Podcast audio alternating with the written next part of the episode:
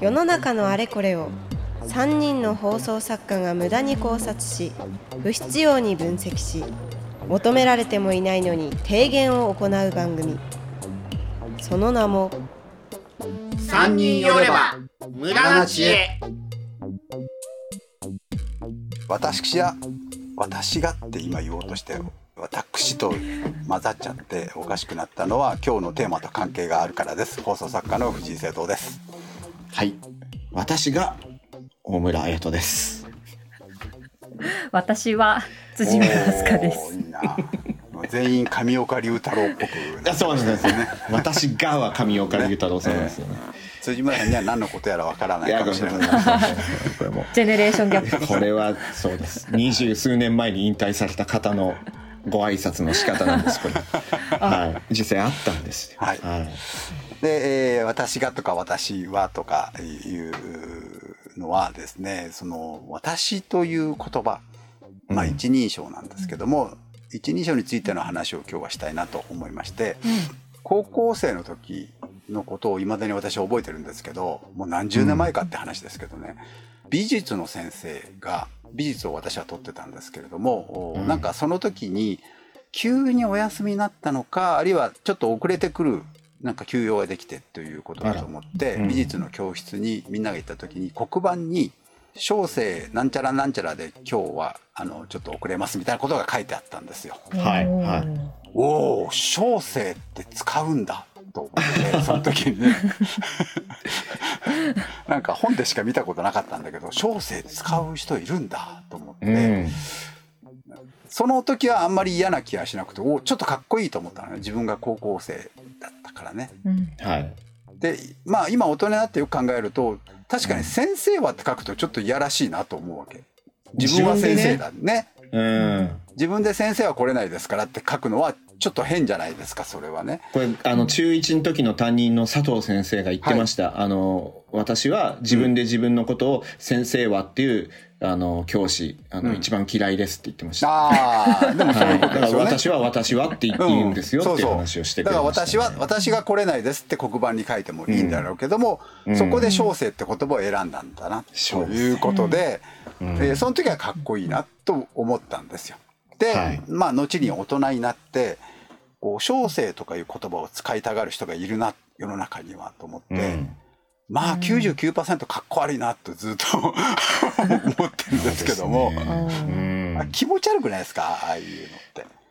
どうですか辻村さんっつって、えー すぐっと、すぐトスしますけど、えーっと、そうですね。まあ、周り、私が知ってる人ではいないんですけれども、リスナーさんで本当にたまうにんメールうんうでん。小生を使ってくる方がいらっしゃ まあ、って、書き言葉ですからね小生っていうのはね。うん。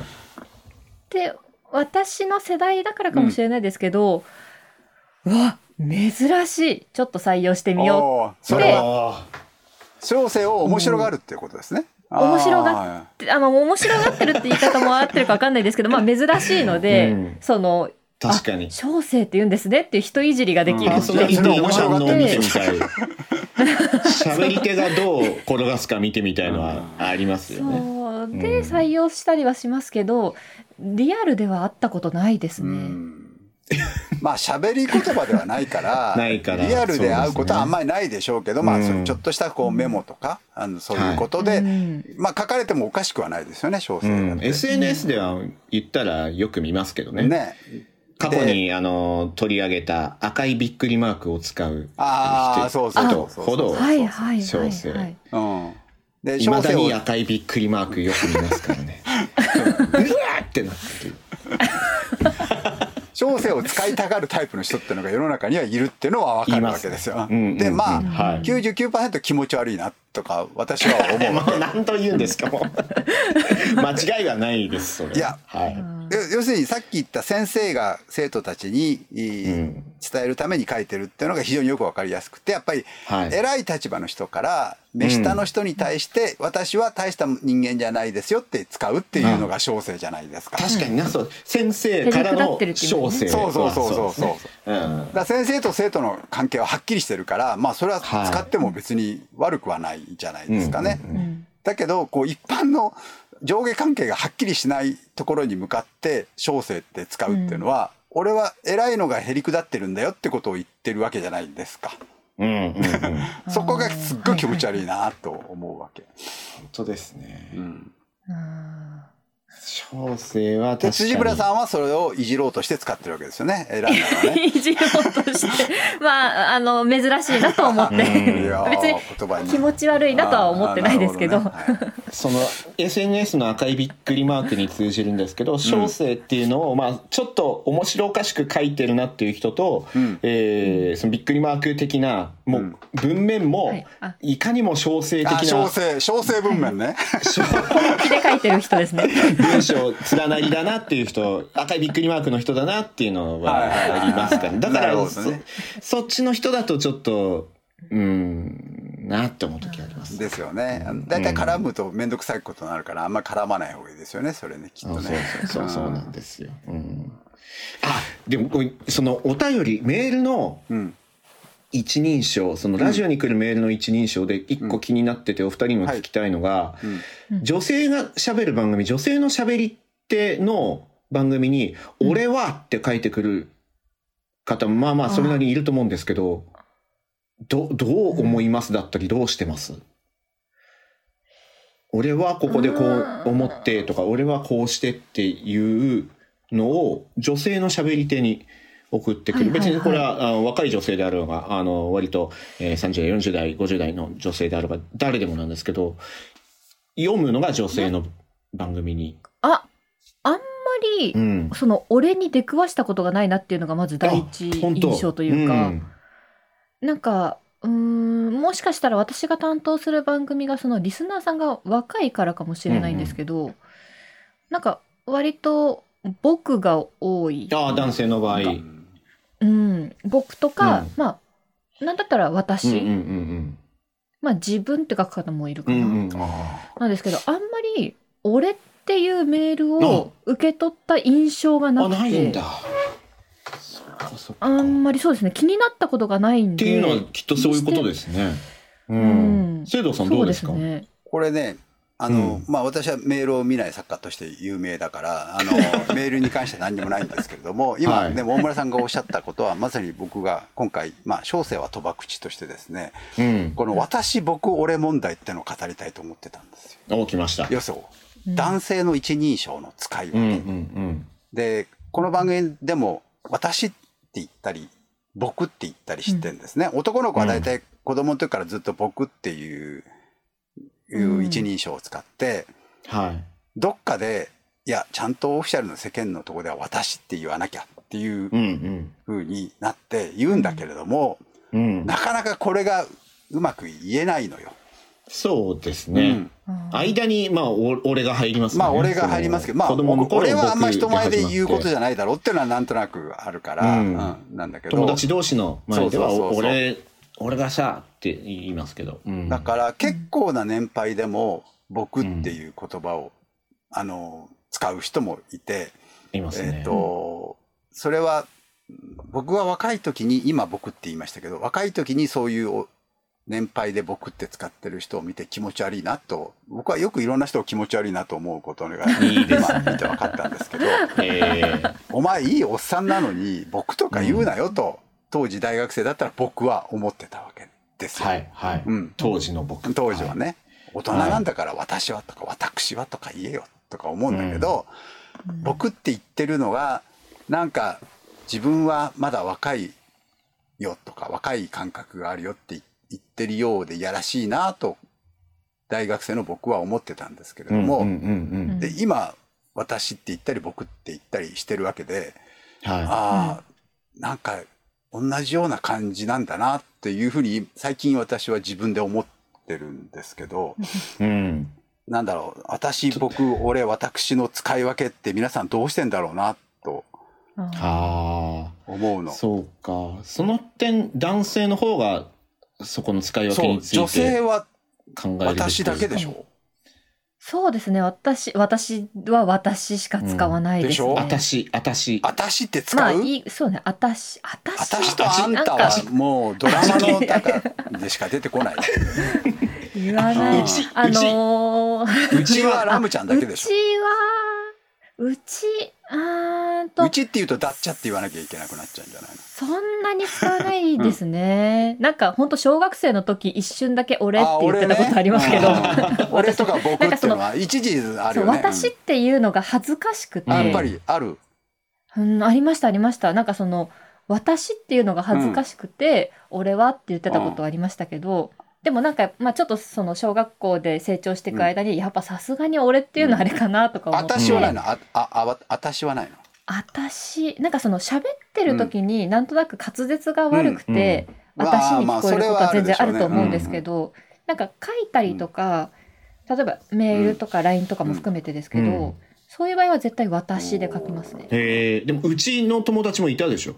自分のこと。うちの友達はいたと思います。でもあ本当それこそうちらマブダチみたいな世そう代そうそうそうそう。であのいわゆるまあ聖堂さんが言ったうるせえやつらうん。今もやってますけどその40年前のうるせえやつらがありあと大阪関西圏の。関西はうちがちょっとあるよね。うちうん。があー関東にも伝わってっていうのがおそらくもううちら陽90気な年代には。まし娘だもんね全然知らないことを今言ってみました。けど わてら陽気なおばたりやっていうのがありましたけど。ねわてら。うん。わてほんまによう言わんわわてほんまによう言わんわですねそれうはね。ん。辻村さんはポカンとしてますけどね。そうそう。えミラキさんはどうでした、はい。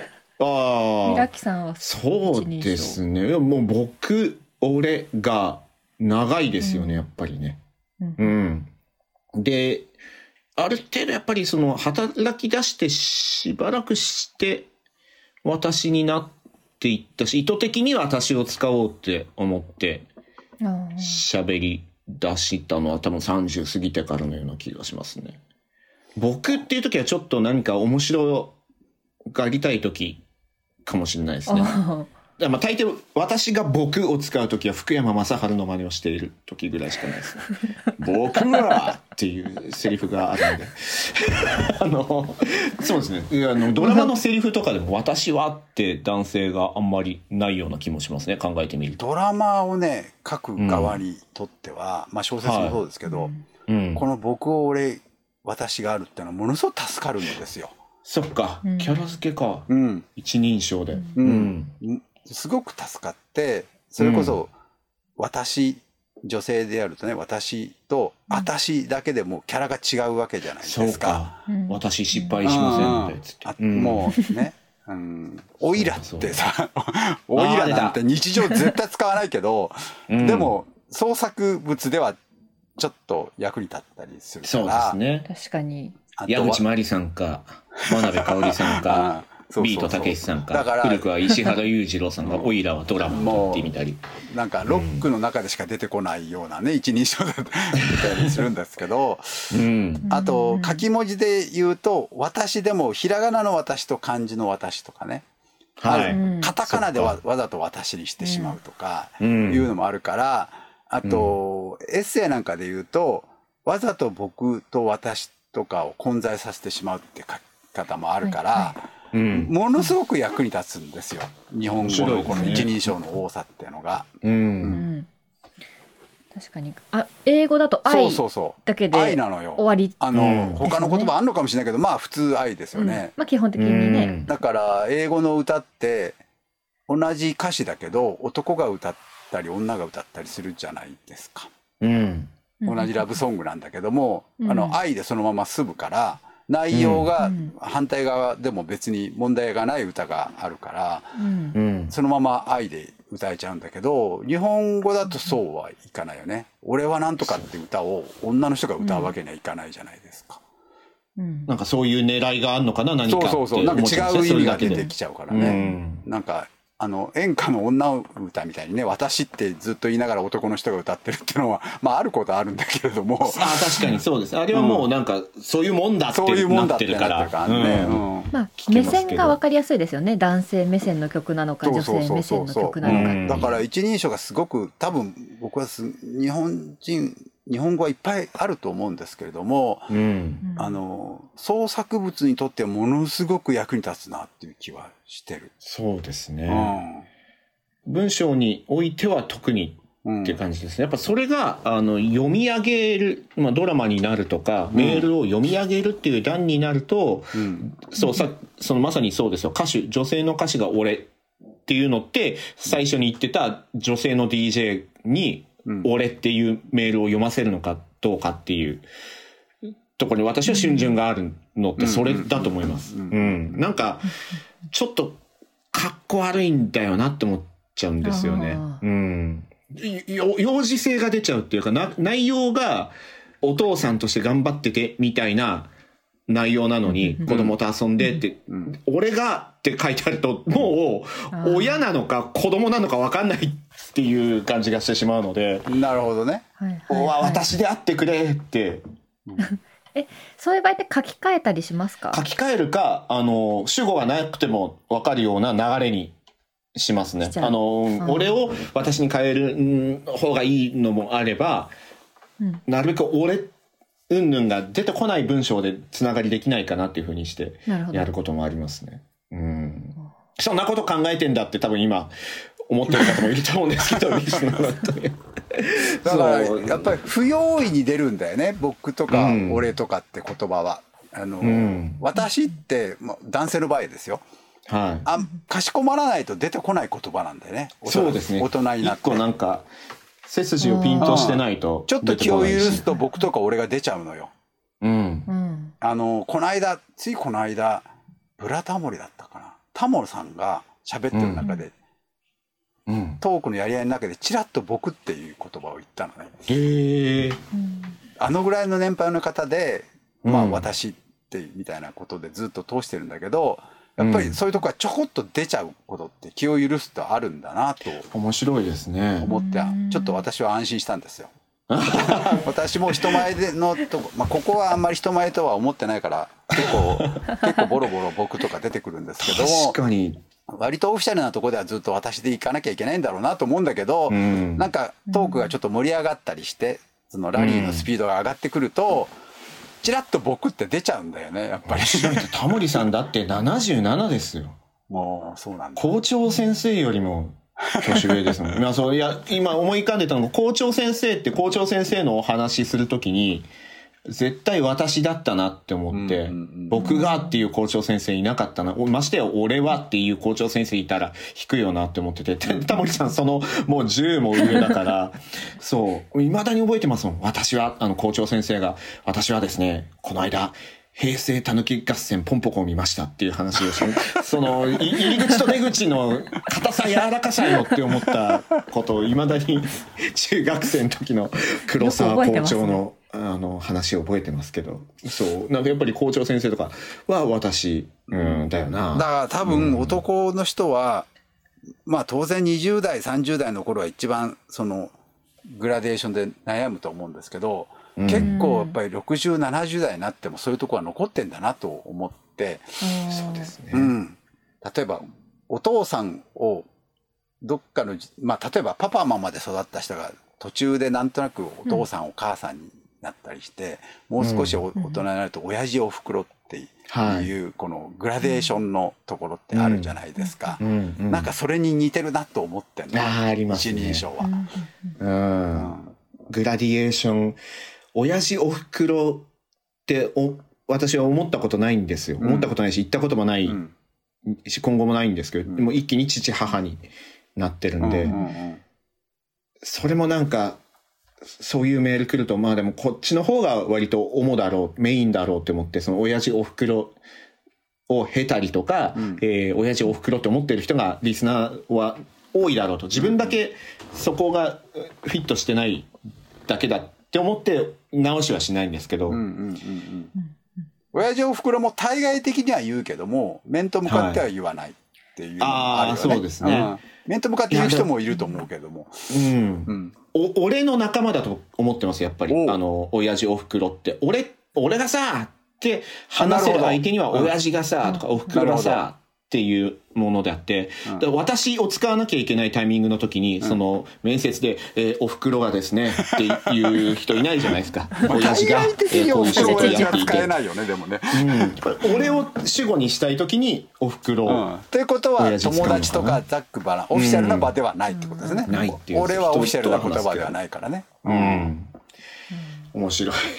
なんとなく僕はうん難しいよな。僕君って結構歴史浅いんだよね。幕末頃だから。あら、そうなのよまだ150年。うん、幕末の志士たちが喜んで使ってた流行語なんですよ。僕君ってのは。へ君はわかるけど僕もそうなんですね。僕もそうなんもう吉田松陰とかが大好きだったみたいよ。うーん。うん、僕は香木とか香木ってえー言葉が出てこないな。えーなんだろう、うん。おまわりさんとか香木っていう香木ね、はいはいはい公の木ね、うんとか、あ下木とかの木でね。へりくだってる言葉なんだよね、あれ。しもべというか、うん下っていうことで弊。社御社のへ弊社なの弊なんだよね、うん僕は。ーうん。で君はあら我が君の君だから、うん。こう上げてる言葉なんだよね。あ、そうですね。もう君主とかもそうですけど、君っていう字は。そういうことなのそうですもんね。うん。で幕末に流行った言葉らしいからそんな歴史ないんだよねあれって。へえ。やっぱりいろんな始まりに詳しい。うん、すごいですね、生生徒さん。任してくださいよそういうのは。任せてこういうことばっかりやって。はい、こういうことやって、えー小銭を稼いでる。で えーということで、はいえー提言を。うーん提言いきましょう。大人になったら私の方がいいと僕は思います。僕は思う。提言でございました。はい。えーとこの番組は公式ツイッターが先週言いましたけど無駄な知恵なんですね。な知恵はいアルファベットで無駄な知恵です。はい、ぜひフォローをお願いいたします。感想のお便りとか3人に考察してほしいテーマ、ね、これについて語ってほしいと、まあ過去我々は、えーおそらく無理だろうと思われた靴下について語ったりとかしてましたんで、まあ神羅万象どんなものでも語ってみようというのがこの番組のコンセプトなんで、えーありましたらぜひ送ってください。ポッドキャストの概要欄やツイッターに記載のフォームから送ってください。それからツイッターでのハッシュタグは、えー無駄知恵。これは漢字ですね。無駄知恵でお願いします。オーディオブックではアフタートーク。オーディオブックがなんか今年の新語・流行語大賞に入ってるらしいじゃないですか。ノミネートされたということすごいですよね。毎年あのノミネート語をいじってる我々としては、今年はどういじる当事者になってしまった感というか、ね。ね中側にいる感じです。毎回けなしてんのにけなせないなとか思いながらね。選ばれてほしいなんて思っちゃったりして。うん。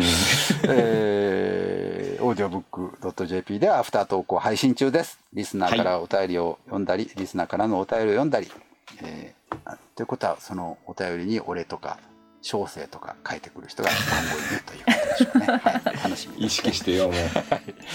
採用しましょう。ぜひ会員登録して聞いてみてください。ということで、私が藤井聖堂でした。私が大村彩人でした。私が辻村飛鳥でした。まだまだ続く3人の無駄知恵。ポッドキャスト版はここでお別れ。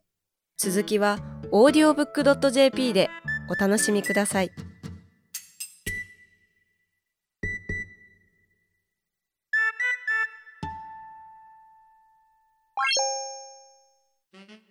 さあさあ寄ってらっしゃい聞いてらっしゃい。オーディオブックドット JP ではさまざまなオーディオブックがお聞きいただけます。あの話題のビジネス書これを聞けば明日から大金持ち。あの人気小説これを聞けば父ちゃん母ちゃん坊ちゃんも物語の主人公。さあさあ聞いてらっしゃい試してらっしゃい。オーディオブック聞くならオーディオブックドット JP だよ。